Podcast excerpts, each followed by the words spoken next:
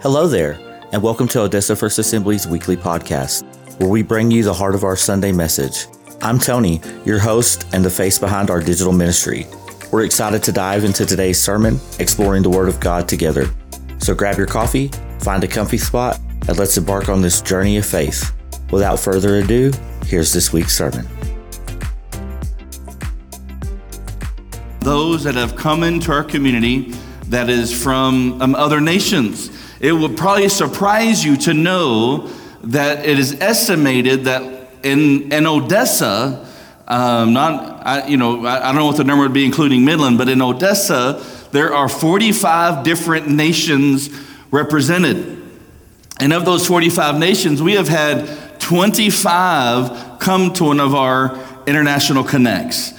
And so I'd really encourage you to be a part of this. It's a really exciting thing. We have foods from all over the world. People, it's kind of a, a, a potluck thing, you know, that you bring your food in, in a dish and uh, enough to share.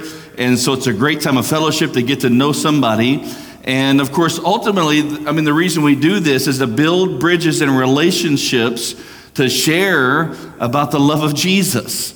And so, if you want more information about that, just um, see Angela or um, uh, some of the other ladies that I can't think of right now. And so, uh, they'll help you out. And it starts tonight at 6. And so, keep that in mind. Um, and also, keep your uh, Brittany in your prayers in the hospital this week. She's at home now. And uh, Tony's actually in Fort Stockton, um, filling in, uh, preaching at church there. And so, we want to pray for him. So, if you have your Bibles, I want you to turn to the book of Luke, Luke chapter 7. We've been in a series called Encounters with Jesus. If you've missed the previous two weeks, I would highly encourage you to catch up on uh, the podcast or YouTube and the different places we post that. I really believe, I, I think of, uh, I think of all the tenure that I've been here, I've, I've been really excited about this series. And I think the last two messages I've really encouraged and, and, and spoken to hearts, and we've seen God really do some neat things. And so this morning, I want to talk about Luke chapter 7. We're going to talk about the prostitute in the alabaster box. And so, as you get ready, Luke chapter 7, we'll read that in just a moment. But let's pray. Father, we thank you for this morning. Lord, just the work of your Spirit in our hearts and lives. Lord, I pray for Brittany, Lord, your continued touch upon her. We pray for Tony as he ministers right now and in Fort Stockton as he's preaching. And so, Lord, but I pray that our hearts would be good soil, ready to receive your word. In the name of Jesus, we pray. Amen. Amen. I, I don't know if you've ever hosted somebody special.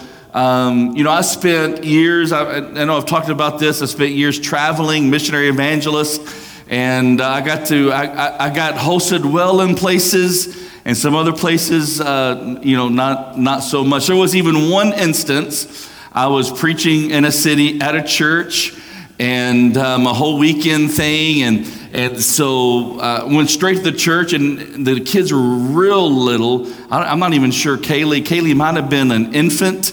And so, but we, you know, preach at this church, and then we get to the hotel, and uh, I'm like, I, it, uh, yeah, it was that bad. It was bad enough. I had never done this before. I said, I don't know how I'm going to get home, but y'all are going home. And I actually sent Angela and the kids home. I would not let them stay in that hotel we were put up in. And so I've, I've had experiences like that. I've had other experiences. I mean, you go in the room, it's like, it's a, you know, you get all the gift baskets and, you know, just, uh, uh, it, it, there's something, of, and I do think it's a gift. I mean, I, if you come over to my house, I'm going to be like, I'm going to, I'm going to be watching the game and I'll be like, there's a DP in the fridge, help yourself, whatever. And, uh, you know, a lot of people host differently. And so, but maybe you've hosted somebody special.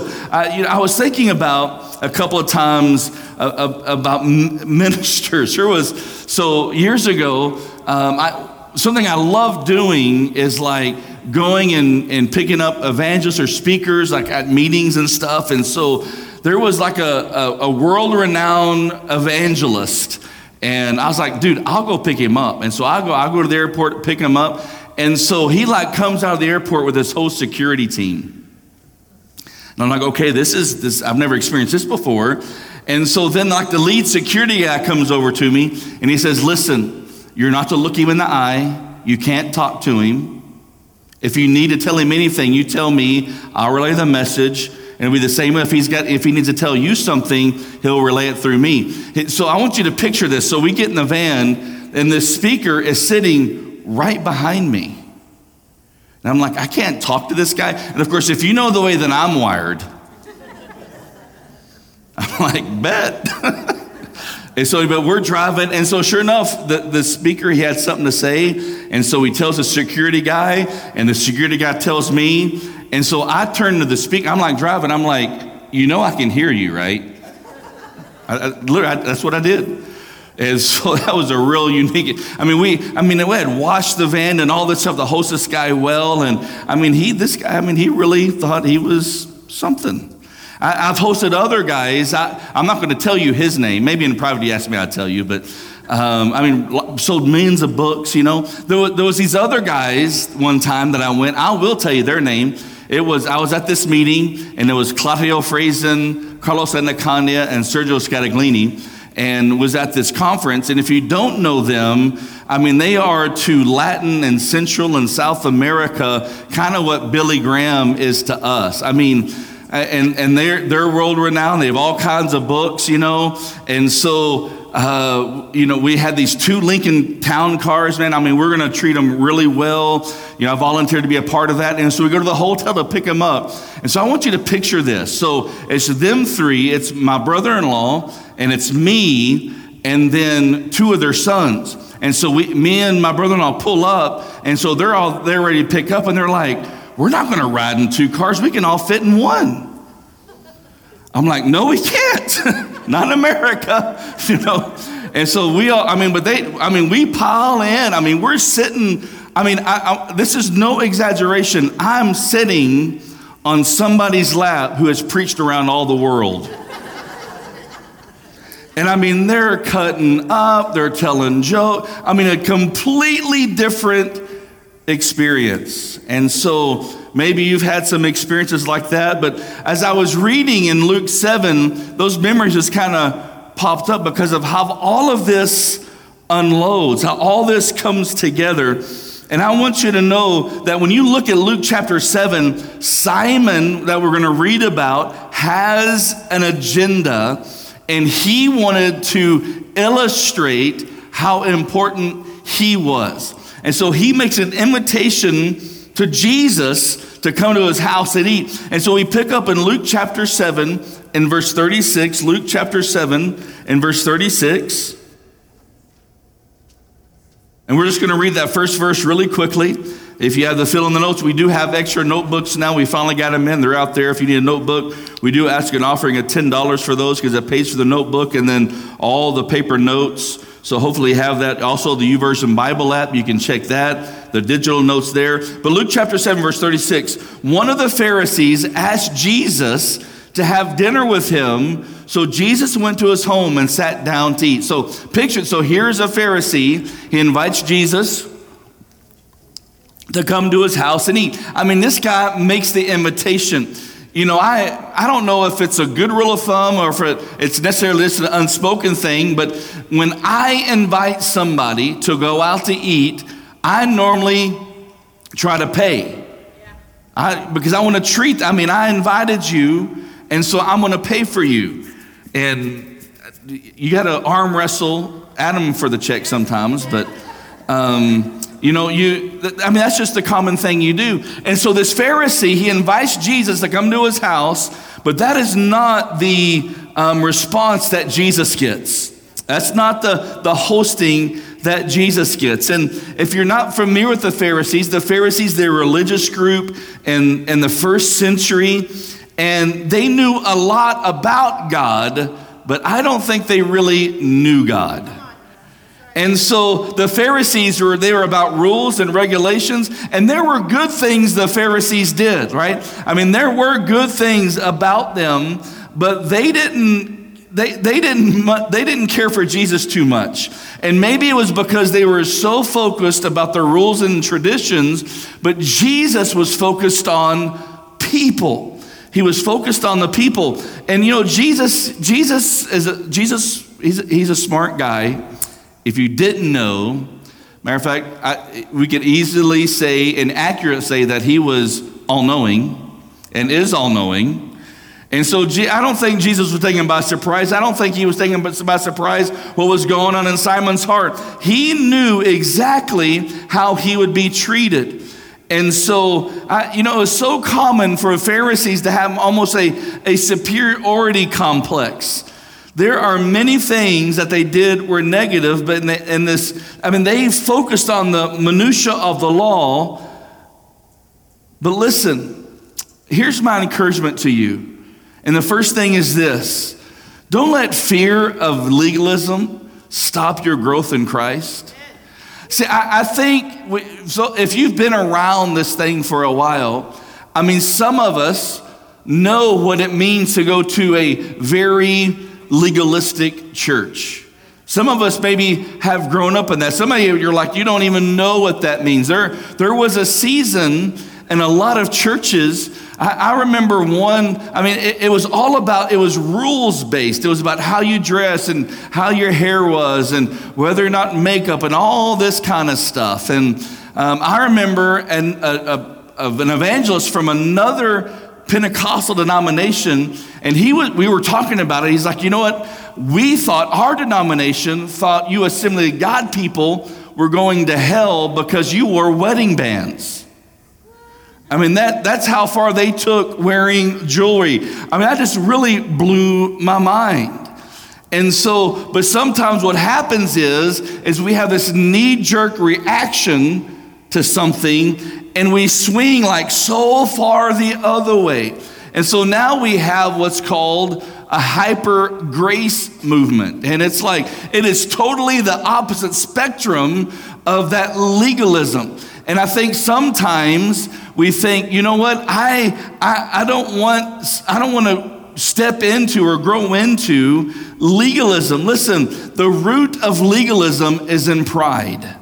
That's where the root of legalism is. So, but the thing is, is as God's doing a work in your life, don't be resistant to God changing your life because God changes your life through discipline. I know we don't like that word. I'm, I'm fixing to change some disciplines in my life. I have a goal. I have a goal. It may be almost impossible, to have a goal. You want to know what my goal is?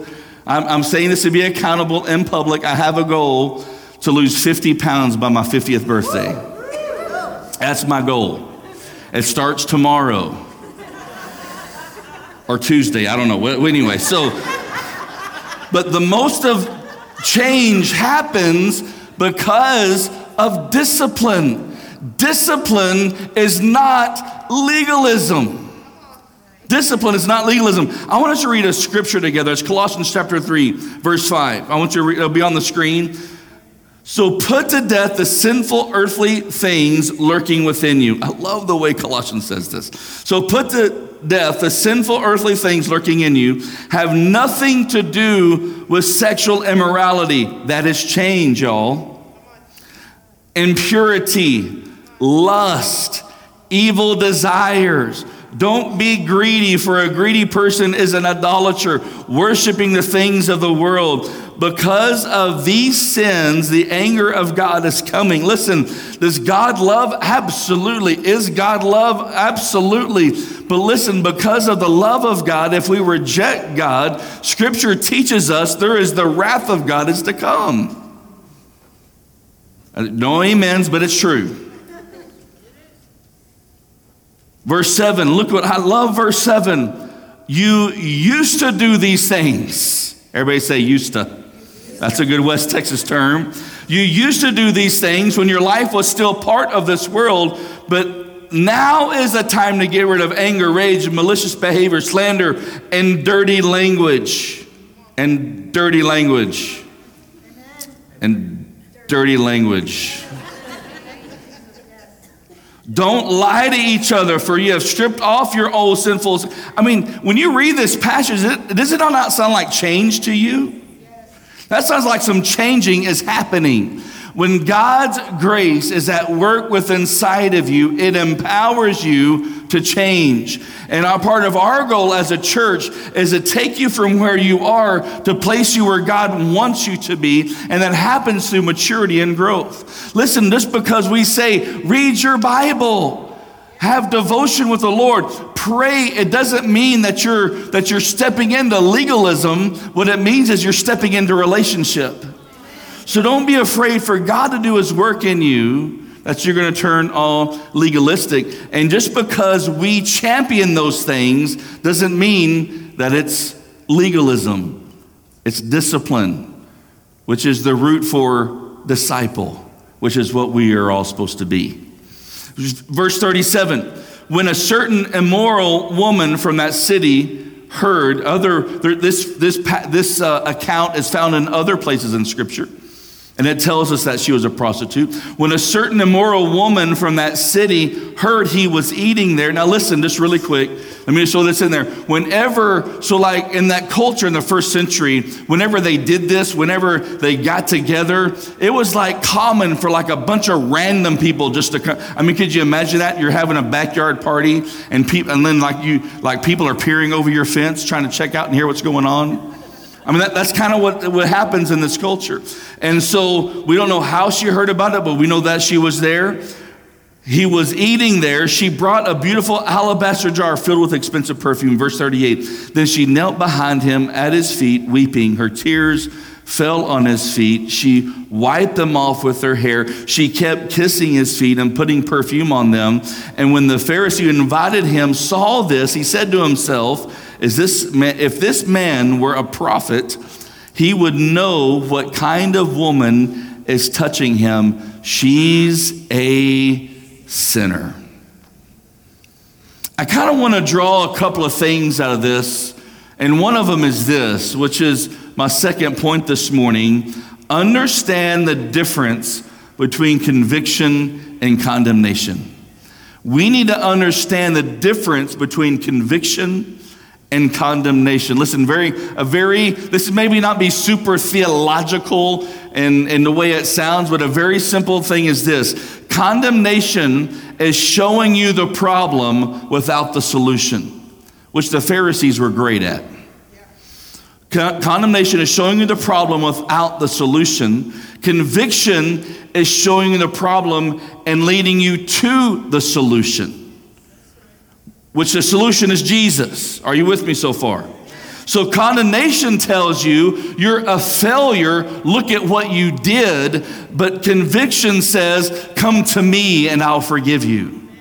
See, there is a big difference. And everyone knew in that town she was a sinner. But here's what I see that plays out in church so often is that people really, I mean, and we do it in so many ways. I mean, it's just not this situation, but it happens so many ways. I mean, us as humanity, really, we like painting with a broad brush. You know what I mean by that? Do you, do you know that saying? We paint with a meaning that we make these wide sweeping statements about things that are, are really not accurate. It's really not the whole picture, but we, we kind of lump things up into one big judgment.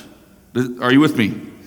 And so that's kind of what we do sometimes about, about believers, about church. Listen, there are tons of people with church hurt. There are tons of people that have gone into churches and have been condemned and judged. And they carry that with them. But listen to me. I, I want you to just really very quickly. Number one is this is that Jesus is perfect. We are not.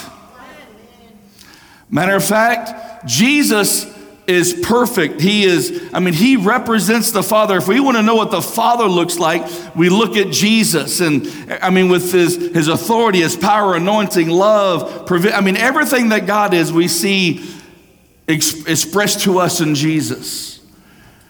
And us as humanity, sometimes we try really hard, but we still mess up a lot. And so we make a lot of decisions about Jesus because of Jesus' people. Are, are, are you on the same page with me so far? So listen, even when we say who we are, I mean, we talk about all the time, us as a church, come as you are. We love anybody. We embrace anybody. And, and we, we talk about that. We, we express that. It doesn't matter about backgrounds and pasts and, and all that kind of stuff. But yet we still meet people, I mean, that, that are hesitant to come in through the door because of whatever past experience, if they only knew what I did. If they only knew who I really was. If they only really knew how, and see, that comes out of condemnation. But I think a lot of people are judgmental towards Christians and towards the church because they condemn themselves. Right? Because really what's going on is, is a self condemnation. Listen, I, when, when we are presented with anything of, of, of knowing of, well, when it comes down to it, is guilt. Guilt will lead you to one of two places. It will either lead you to condemnation or it will lead you to the place of understanding that you need forgiveness. Because the reality is, we're all guilty of breaking the law.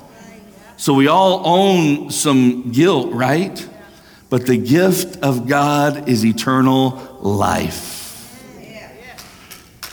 I, you know, I, so many are hesitant to come into church and because they're like, will, will the church condemn me? Will, will they see me like Simon his cohort saw this immoral woman bringing in the alabaster jar? Understand what conviction is and understand what condemnation is. But the Bible says, therefore, if any be in Christ, there is no condemnation. Luke 7 38. Then she knelt down behind him at his feet, weeping. Her tears fell on his feet. She wiped off with her hair. I know we just read this, I want to read it again. Then she kept kissing the feet, putting perfume on them. When the Pharisee who invited us saw this, he said to himself, If this man were a prophet, he would know what kind of woman is touching him. But I, I, I want to come off of talking about understanding what conviction is and condemnation is. And number three is this, is you need to predetermine what you're going to do with Jesus. You need to predetermine what you're going to do with Jesus. Man, if we went through, if we went through encounters that people had with Jesus, I mean, one of them, and I, I, I may preach on it, I'm not 100% yet, in, in, in this series, but is, is blind Bartimaeus. I mean, blind Bartimaeus right here, he is blind. He's, he's calling out to Jesus. And as he calls out, what, what happens is the crowd around him begins to tell him, shh, quiet. Be quiet. Don't, don't call out to him. I mean, they're trying to hush him. Here we see that this woman walks into this into Simon's house and immediately there's judgment taking place as she comes in with this jar representing probably her life savings. That they, some estimate this jar, this alabaster jar that she brought in, may, may have been worth about $30,000. And she walks into a room where she knows that she'll be judged but she did not let it stop her to get to Jesus. I know that it's sad sometimes. Sometimes you got to determine that no matter what the crowd thinks, no matter what the crowd says, no matter what the crowd does, you're going to set your eyes on the Lord. You're going to set your eyes on Jesus. Somehow, this woman, she learned that he was going to. I mean, think about it. I mean, this, as she comes in, I mean, the whispers, the, the accusing looks. And the reality is this I don't know if you've ever thought about it this way, but there is a probably a very good chance that there were men in that room that partook of her services. And so, but she determined that no matter what, she was going to get to Jesus.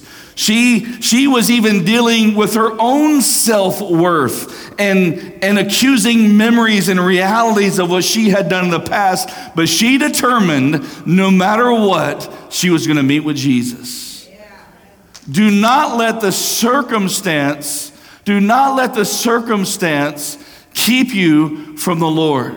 Uh, it's an Oswald Chambers quote, but I quote it often. And he said this until you can look the deepest, darkest fact in the face, and it is not damage God, if it damages God's character, then you don't know God. Listen, too many times we allow the ups and downs of this world, we allow the, the, the, the amount in the bank account or the job or what somebody gossips or says or who stabs us in the back. We let so much junk get our, get, get our eyes off the Lord. Don't let anything get your eyes off Jesus.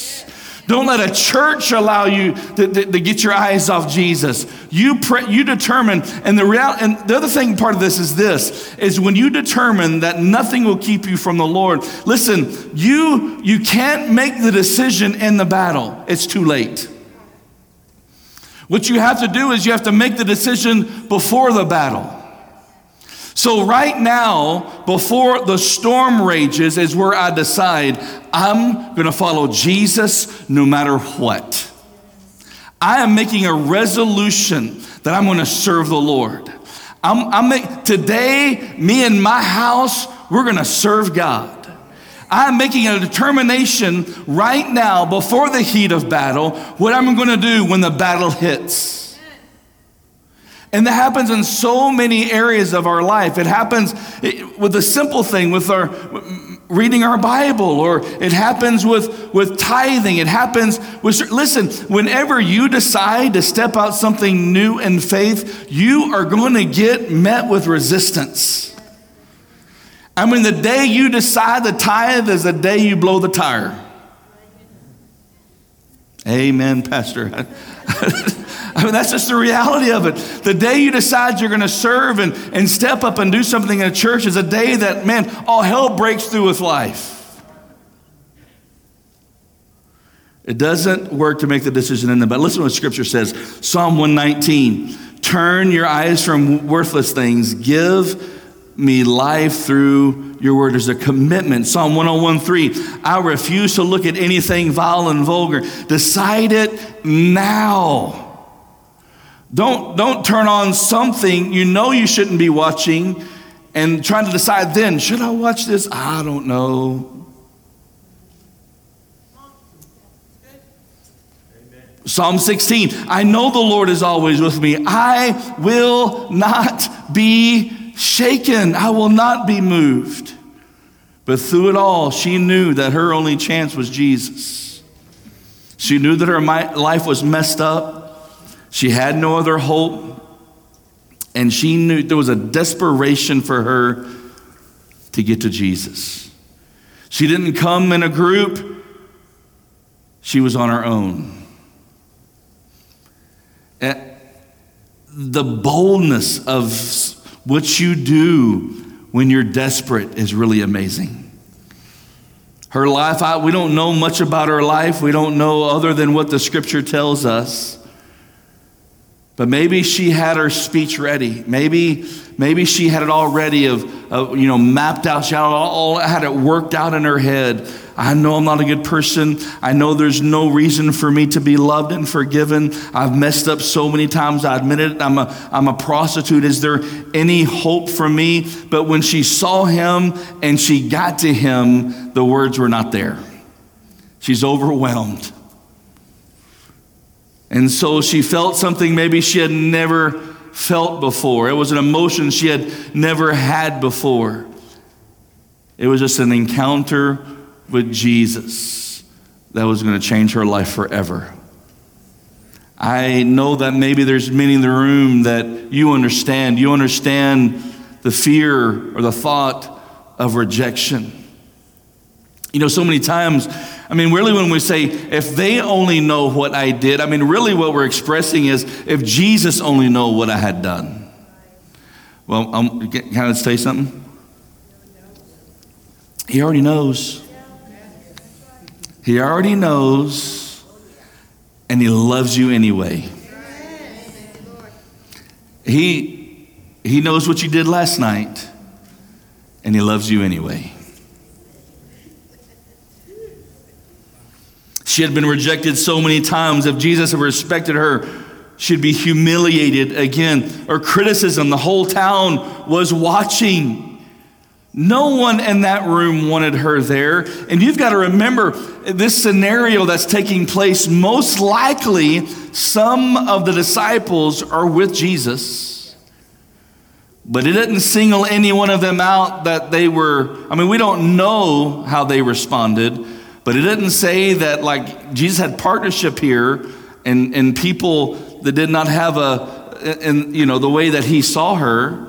It's quite it's reality that some of the disciples there saw her just like all the Pharisees did. She risked having to change. What would happen if Jesus accepted me?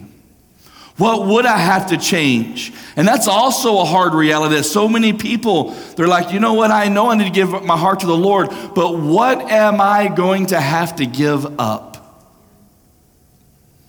She's overwhelmed with shame. She's filled with desperation and fear. And then in verse 39, I mean, the, Simon the Pharisee, he speaks out. And so, remember what he said? He, he thought to himself, if this man were a prophet, if this man were a prophet, verse 39, if this man were a prophet, know who was touching him, she's a sinner. Verse 40, then Jesus answered his thoughts. So Jesus says out loud, answering his question, what Simon has thought about in his heart. Would that get your attention?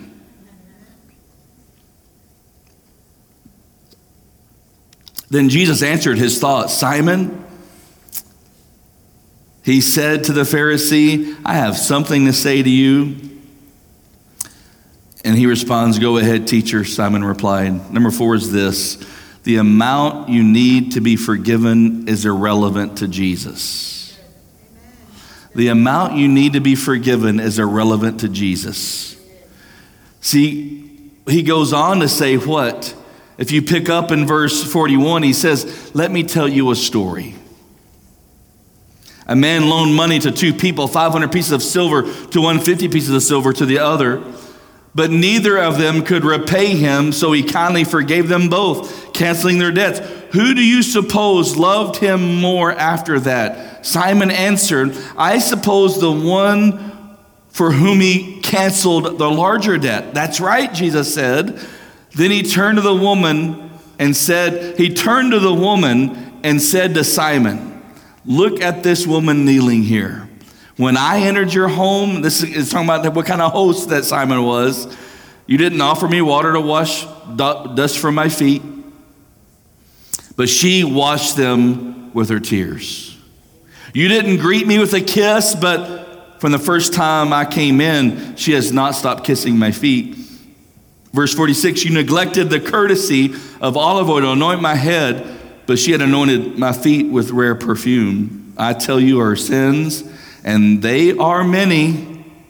Don't you like how they included that in there? I tell you her sins, and they are many, have been forgiven. So she's shown me much love. But a person who is forgiven little shows only a little love. Listen, it doesn't matter how much sin you think is there, Christ's blood can wash and cleanse it all. All of it. You know what the Bible says? The Bible says that He forgives you as far as the east is from the west. The Bible says that when He, he takes your sin and He throws it into the sea of forgetfulness, it's done, it's taken care of. The amount you need to be forgiven is irrelevant to Jesus. And the fifth thing is this the more you've been forgiven, the greater your demonstration of love. But I, listen, I know that there's some in the room I, you know, me and Angela, I mean, completely different lives before meeting each other. Completely different lives before meeting Jesus. You know, Angela, I mean, she began to serve the Lord at a very early age and was faithful and served the Lord. And, and I mean, all through, I mean, young elementary age, all through junior high, all through high school, never wavered. I was the exact opposite. And I think when we read this, and I'm not saying there's not truth in it about the amount somebody's been forgiven. I mean, we see it in Scripture.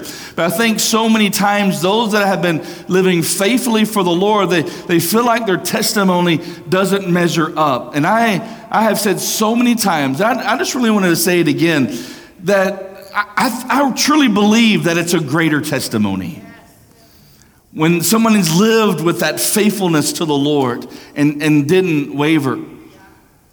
But the reality is this regardless of what the past has been like, whether you've been a good person, whether, whether you've done the best you could to do what's right, to be, to be honorable, or whether you were a, a moral, uh, despicable person there is forgiveness for everybody. And regardless of somebody, when you see somebody and maybe, I mean, it was like just in the depths of sin, I mean, and lived out that lifestyle and those bondages, just because a person is a good person, it doesn't mean that they stand right with God. They need forgiveness as just as well. And so listen to me. I'm not, I know there's some, listen, I, when, our, when our shouters aren't here, I'm going to tell you, I miss it. I miss it. I miss it. I miss it. I love that interaction. Amens help me. I love hearing it in worship. I know that is not everybody's personality. But regardless of what the past was like, there was still a chasm that separated us from God. It was called sin.